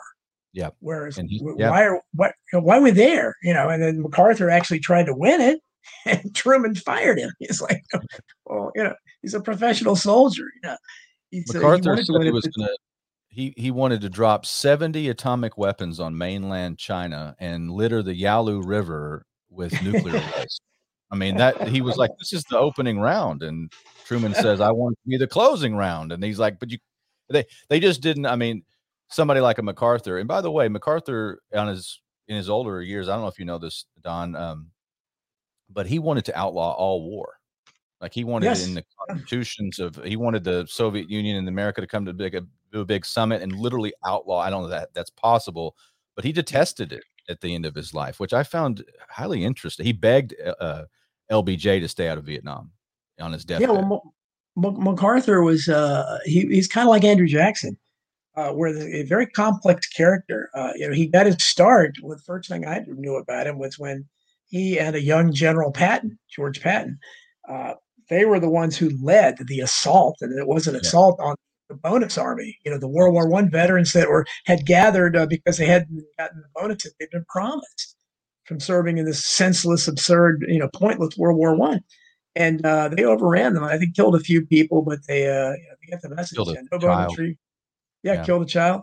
And uh, but then uh, you know Arthur, uh, and certainly in the Philippines and everything. I, I don't. But Arthur was a real soldier, but he wanted to win Korea, and, he, and he, obviously uh, that wasn't going to happen. And then he very famously, uh, I think, before he talked to LBJ, uh, he consulted with um, with JFK. And I don't know how, how instrumental he was in JFK's thinking of it, because JFK was going to withdraw from Vietnam. He definitely told him, you know, you don't want to get in a land. It's it's you know, really uh, madness getting the land war there. And most importantly, uh, FDR, you know, when before FDR administration killed Huey Long, and I think they pretty much did, uh, they they considered Huey Long one of the two most dangerous men in America, and the other most dangerous man to FDR was Douglas MacArthur. Yes, you got to call. Pretty good. Okay, please. Caller, you're on the air with Don Jeffries. Go ahead. Uh, g'day, Don. G'day, Tony. Uh, ben from Australia, mate. Uh, really Oh, love right. Thank you, Uh, Ben. Tony, I want to commend you, mate, for helping Don organise everything, getting his website and all that up, mate. You've done a top-notch Yes. job with that, and it's a, it's a pleasure watching you guys on a Saturday morning. Works Thank you. perfectly for me, mate. I wake up and I get this great information. Richard Gage, well, we, we all know who he is and what he's been doing, and it's remarkable. I, I just wanted to say that, uh, you know, the, wo- the world changed drastically from 9-11 and the war on terror wouldn't have happened but for 9-11. So it's almost like 9-11 had to happen for them to kick off their $3 trillion scam of the war on terror. And uh, the millions of lives lost, uh, military industrial complex sold a hell of a lot of weaponry, shirt off, put the body scanners in airports around the country. That's gone global. So there's there's bigger things at work here, I, I think. And yeah, I just appreciate your guys' perspective on it all because it allows me to gain further understanding and uh, forget about what the newspaper told me and listen to what guys that actually understand the situation. Uh, Donald, you wrote it best, hidden history, mate. So you're revealing it every week. Good on you. Thank, thank you for calling in, Ben. I appreciate that. And I know Don Yeah, does. Austra- Australian Ben. Yeah, that, that, that Ben is uh, Ben is great, and he yeah he's got me on some show Saturday night. I think I'm going to be on a show that he uh, recommended, so be, I know he'll be listening. And then so Ben's great supporter, and it's, it's so cool. And he, Ben's not the only. I think it was Jonathan Hale. Is it too? There was a or William Hill. There's I gotta forget. I can't. He, that has been chatting quite a bit. Is another one from Australia. So it's uh it's very cool to realize that uh, people uh, from the uh, from the land down under, if you believe the round Earth theory, people are hanging, hanging with their feet. I don't know how they're staying on. I appreciate you under those circumstances listening. That's that's that's pretty incredible. But um, yeah, it's it's so it's these things are you know, just you look at somebody like MacArthur. I mean, look, look how how MacArthur's career is connected to so many things, from the Bonus Army to uh, being considered right in the category of Huey Long as being dangerous to FDR, to the Korean War, to you know telling JFK you don't get in a land war.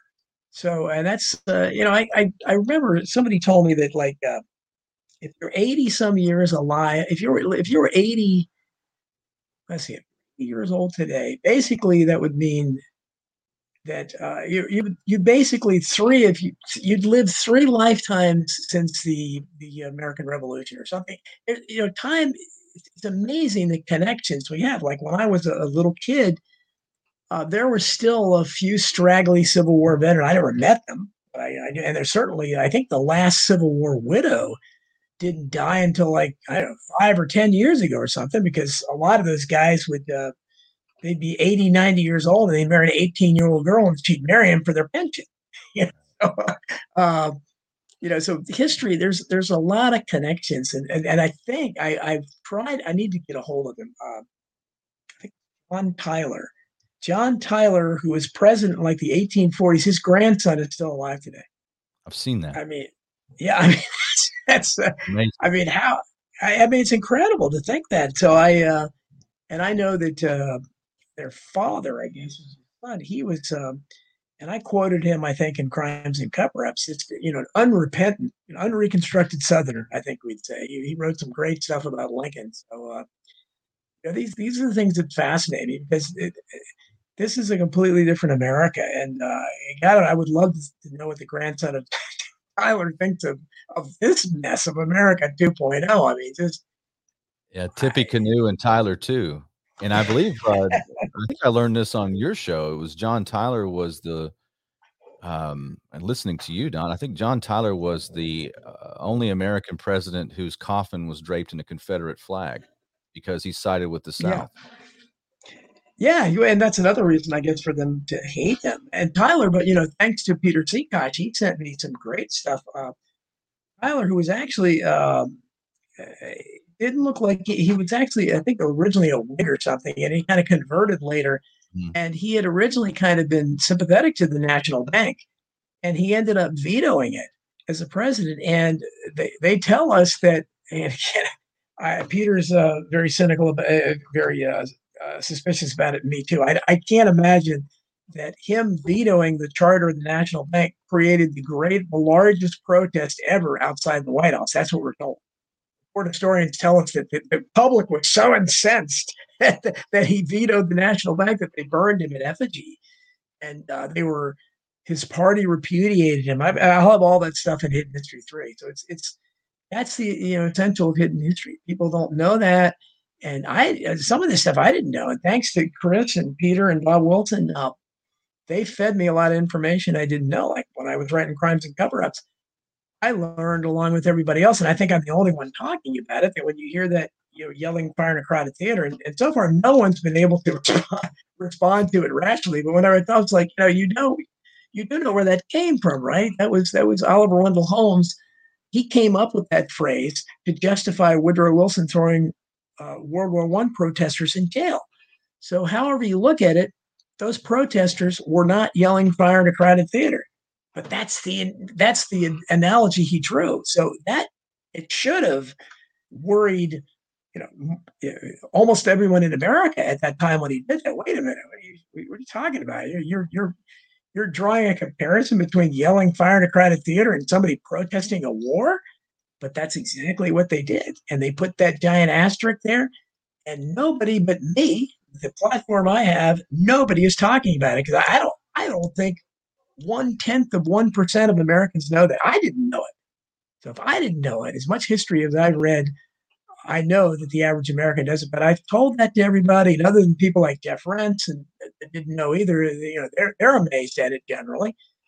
And the, you know, people that listen to me are, but the average person, they just give you that blank look trying to trying to tell them how the average loan is made under fractional under fractional lending is like, huh?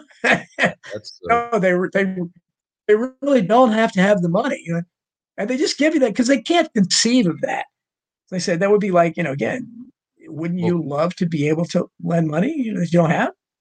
I'm wearing my silver dollar shirt today, uh, my Morgan silver dollar T-shirt, and I I was talking about this in my show. I was like, people don't understand and even I don't claim to be an expert, but I deal in gold and silver, and I read, I read, I read every book I can get my hands on on the, on the subject of metals and and uh, hard money and everything else and currency.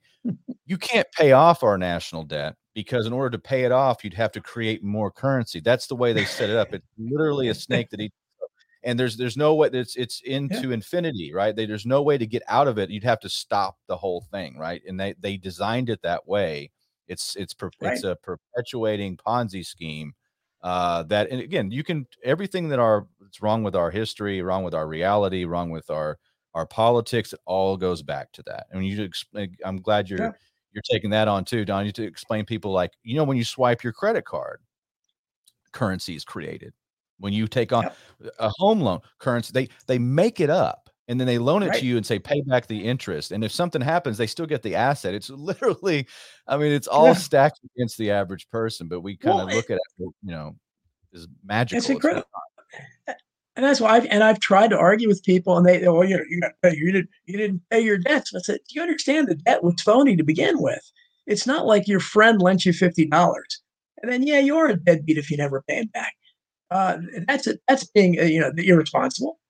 But if you borrow, uh, you know, two hundred thousand dollars from a bank to buy a house, well, I guess way back in the day, I guess five hundred thousand now. the bank it used to have to have ten percent reserves on hand. I don't think they have to have any reserves now.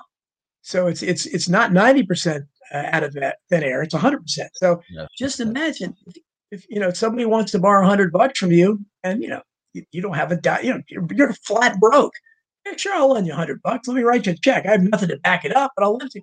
That's what a bank does every time. So whenever they create a loan like that, that's why it incenses me when they foreclose on people. They're doing it because if you make one payment to these parasites, they've come out ahead. Yep. And then they're charging you imaginary. You, you talked about the principal. Of course, you can't collect the principal. How are you going to collect the imaginary interest? They're charging interest on money they never had. You know, I'll lend you a hundred bucks that I don't have, and I'm also going to charge you 10% interest. What? I mean, the nerve of these people, and this is, you know, the Catholic Church that I grew up in, they used to consider usury, you know, lending money at excessive rates of interest, or maybe some people define it as just lending money at interest at all, collect the interest on it, as a mortal sin. Uh, you had you had papal decrees against it, uh, papal encyclicals, you know, that uh, talking about how what terrible thing it was.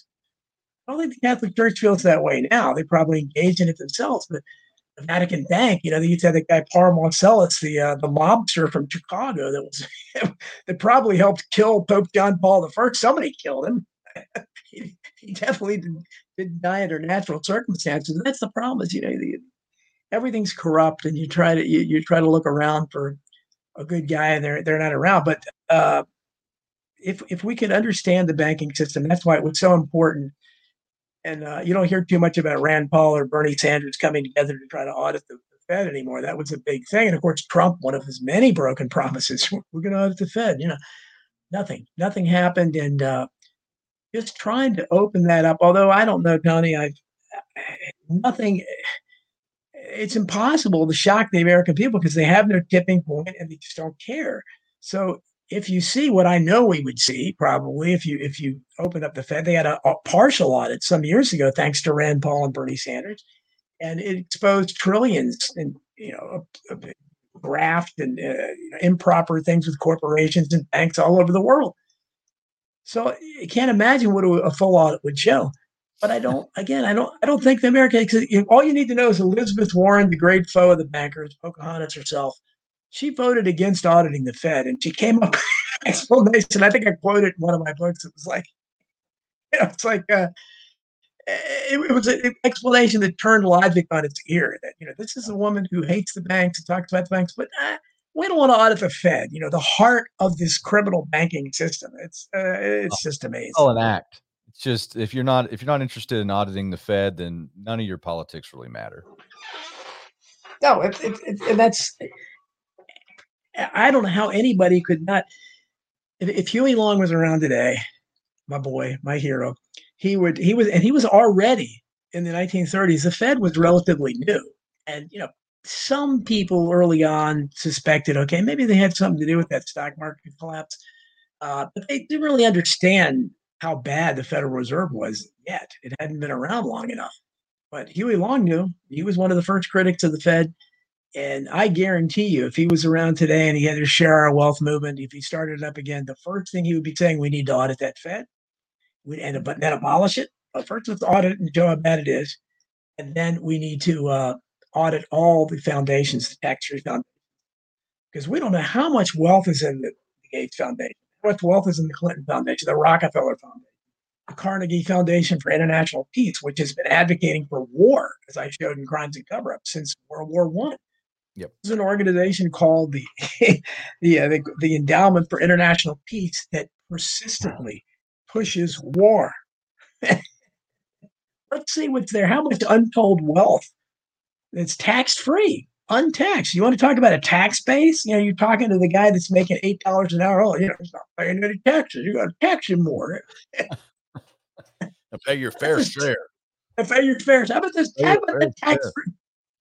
exactly. Like uh, they asked Ron Paul, is like 50% of, of Americans don't pay taxes. And he says, good, we're halfway there. You know, yeah, like, exactly right. Well, and as I, I and, and, I've always I've tried to say, you know, Rush Limbaugh used to say that, you know, uh, I said, well, yeah, do you say the other side of the coin that uh, you know what percentage of income the people that are paying taxes have? You know, to pay income taxes, you need to have an income and the people at the bottom have such a little income that the way the tax system is well, they, they overpaid or they get a refund or whatever they do. They have withholding taxes taken out and they pay sales taxes. They probably don't own any property this. You know, one thing I'm amazed at, Tony, is like just knowing like uh, like some of my son's young friends and so forth. People I know that are younger that work at these pay very much. I'm amazed at how the, percentage. I'd like to know what the percentage of young people today that own an automobile, as opposed to when I was young. Because almost, almost, I mean, I yeah, it has to be significantly lower. When I when I was you know blue collar worker pulling these thousand pound carts around, you know, with a, a very diverse group, you know, getting my perspective, uh, keeping it real, getting my perspective down in the trenches, hating the man. Uh, I, I only a couple maybe rode the bus, but you know, 90, 99% of the people I knew, no matter where they worked, housekeeping, mopping floors, I mean, most of these guys had a car. and they could afford transportation. Now they don't, and the, the bus we don't because you know that's one of the liberal dreams that again enough taxes for a nice mass transit system. We don't have it. Uh, we have nothing like that. We we are we have a crappy bus system where it does it doesn't go everywhere. So people that work, I have a young friend that uh, he was working at a bowling alley for a while, and he used to have to walk like two miles to work or take an Uber because there were no bus stops. So, and you take an Uber and it's going to be a minimum of probably 15, 20 bucks. And if you're only making you know, 70, 80 bucks during the shift, half your day. Yeah, half your day. Right. Just, yeah, just for that. And, and, and just because he can't afford a car, it really limits where you can work, doesn't it? Because you have to, you have to be within walking distance or so it's, uh, it's an awful situation. And we, we, that just didn't exist back then. And I, I, and, and again, when I was working, it wasn't as good as it had been 10, 15 years before. It was even better then because the wages were higher in terms of uh, cost of living. And when I was a little kid, I, you know, most of the, I mean, I don't, I don't really know fathers, of course, because almost no mothers worked back then, but I, I, didn't really know what fathers did for a living, really. Didn't, but uh, every, they had, but somehow they had homes they had they had cars. They had as many kids as they wanted. They had nice big Catholic families. You know, I would have loved to have, done that. And um, they the mothers never worked. And these these fathers worked in uh, back when uh, grocery stores had strong unions. Safeway, the national chain of people like that, uh, they had a strong union. So uh, to be a cashier at a grocery store back then was a great job, great benefits. And I, I use this example all the time. I know a guy. I haven't talked to him in a while, but I use this example in Survival of the Richest. He was a cashier at Safeway back in the uh, early 80s. And he was making, I think, $17 an hour then, which would be uh, equivalent in today's dollars to $112,000 a year as a cashier. Same job, same company, makes $10 or less an hour now. And, you know, they tell you, well, you know, if you, if you do that, your Big Mac's going to cost. Well, you know, okay, look at the product what's the cost of food in the early 80s as opposed to now? So how could they afford to pay them that much more then than they do now when the product is so much higher now? It's it's pretty obvious that yeah. the people at the top are taking all the uh, and they're not paying.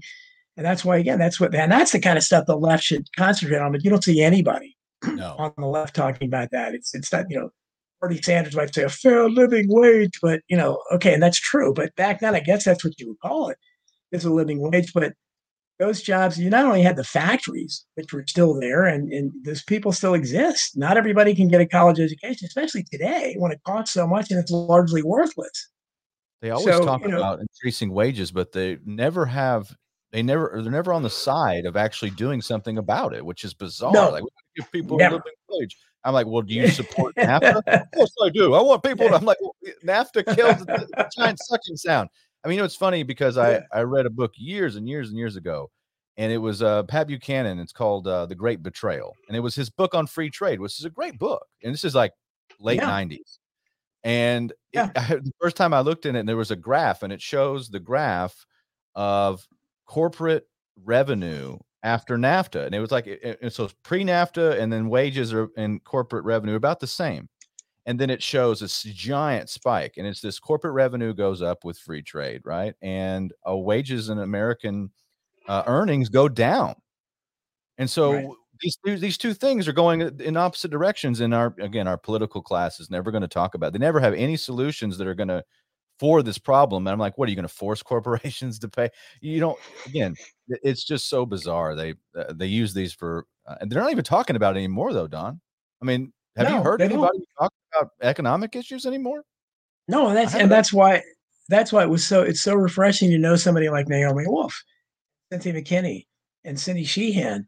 Um, these are people that I've all gotten to know, and they're that's what that's what the left is now. That's where I, I feel like I belong. Those are my kindred spirits, but they do care about that stuff. They care about they're all for peace. They hate the war state they're all they they understand about the disparity of wealth and how working class. I mean, any, anything else you want to talk about economics makes no sense until you address the central point that you can't have half your country or more now being paid so little that they have none of they don't have any stake in America. Most people, I mean, I, I have a little bit of stake in the stock market for my 401k and I sit watch every day cry over how much money I'm losing. I don't even want to know. But but um but there are people that never get to have that pleasure of losing money in the stock market. I think it's something like 90% of the stocks is owned by 10% or owned by 10% of the people.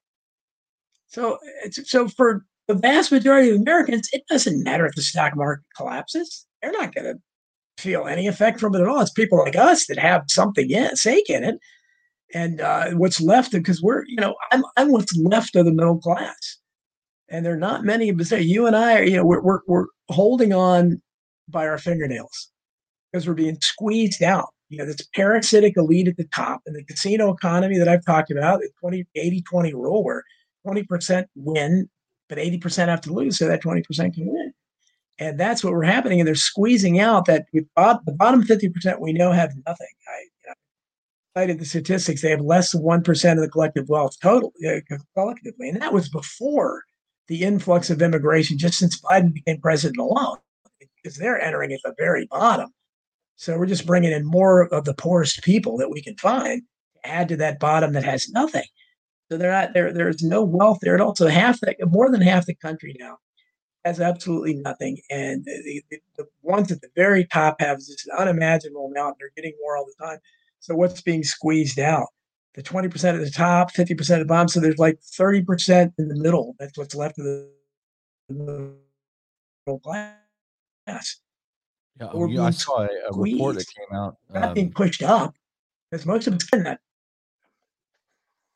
I saw a report on Zero Hedge, Don, uh, in that same uh, line of logic. There was 36% of people making uh, making around 200 to 250,000 a year. 36% of those people are living paycheck to paycheck. And that's because they again they're they're getting the American dream, got the home, got the car, and the things cost more, right? So that your dollar buys less. And we think yeah. of that as a lot of money. Because I mean, it yeah. should be but it's really not in it. The purchasing power is waning. I think that's really what the story was. I mean, people are trying to figure out why the mystery. Why are you living paycheck to paycheck? It's because you can buy right. you're you're leveraged to a certain amount and then you buy less, and so that becomes paycheck to paycheck. Absolutely, absolutely, and um, and the, the the thing of keeping up with the Joneses is a real thing. When you move into, I mean, I saw it when we moved from a townhouse development into a nice single family home development.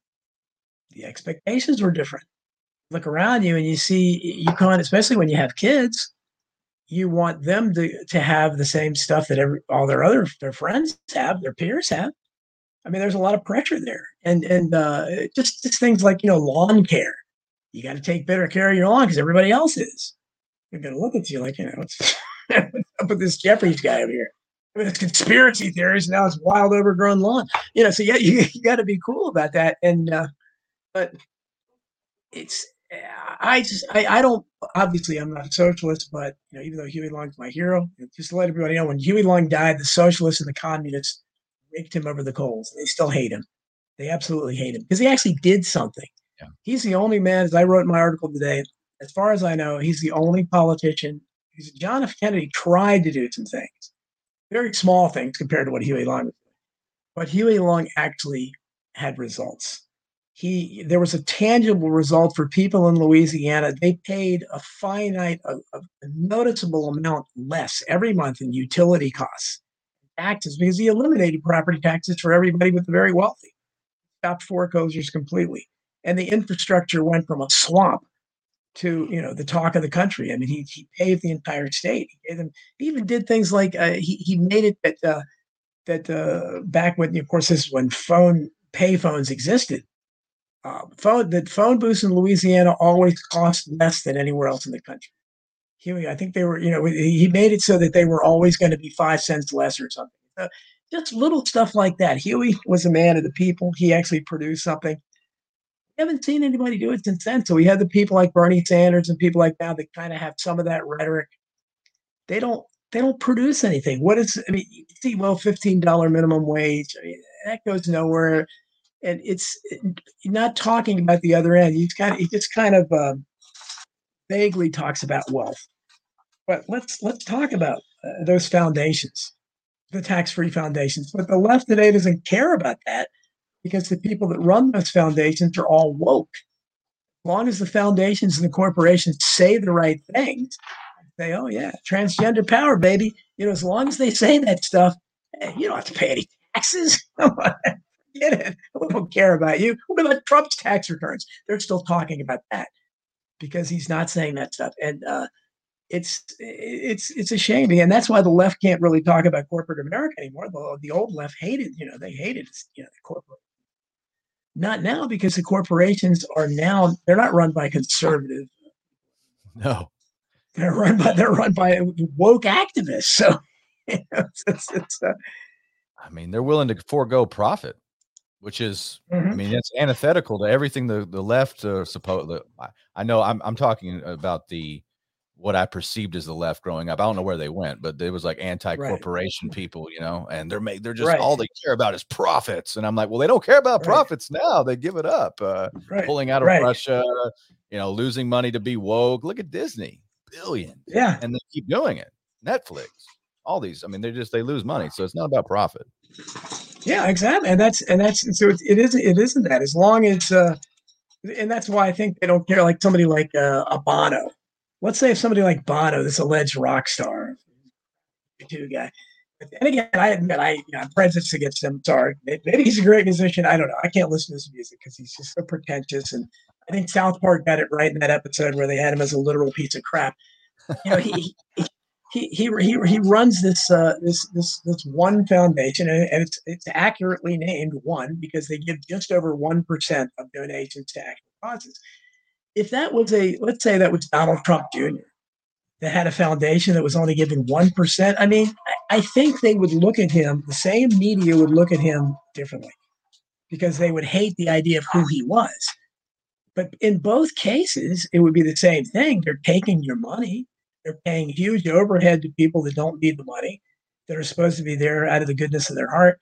And the money you're donating is not going anywhere. You get to the Red Cross, things like that. And I, I sh- talked about that in Hidden History and Survival of the Richest both. All these charities, they take your money and it doesn't go to the causes.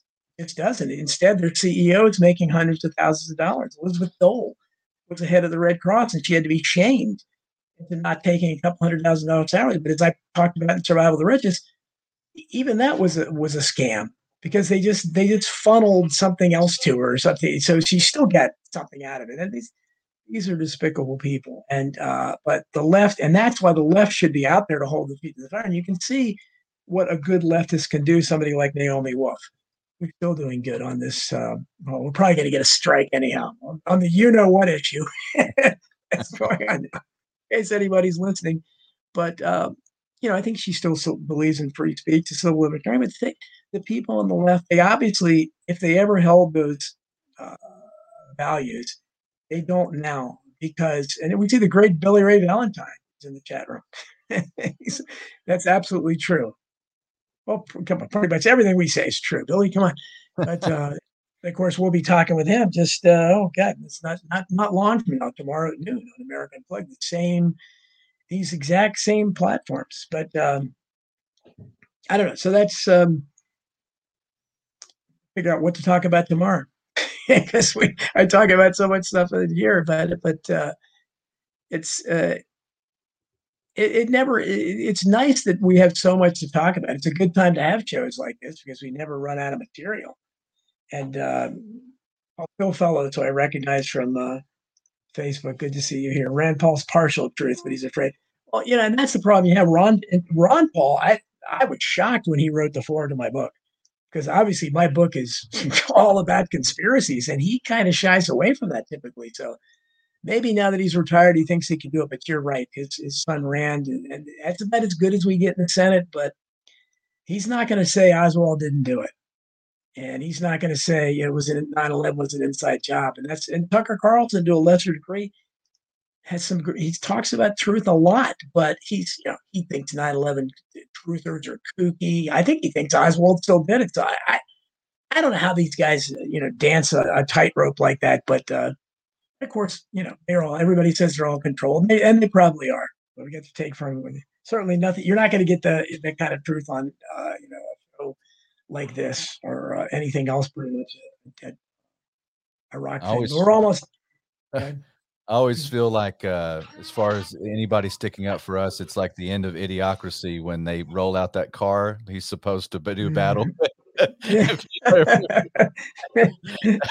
big uh, fixture on the front end. You guys can go look at the movie, but that's what that, that was. He's supposed, was supposed to do battle with that. That's how I feel about us. You know, like we we have these like one or two, and then it's just. Um, But we hit, but I- we hit the we hit the uh, idiocracy about 500 years early. When's idiocracy supposed to be 500 years in the future? documentary. yeah, A and document- the preview, right? Yeah, Um, it, it, it absolutely. And uh, freely speaking, talks about Rand was almost killed by his neighbor. Did the Clintons do it? I, I, and you know, again, the left. Again, this is the new heartless woke left. They they laugh. They still laugh about that. It's like you know, how do you, how do you I mean, I would I would celebrate if Mitch McConnell was acted assaulted by his neighbor. I mean, you know, I don't think I would anyhow. but uh, you know, that's just that's just reprehensible. But that's them now.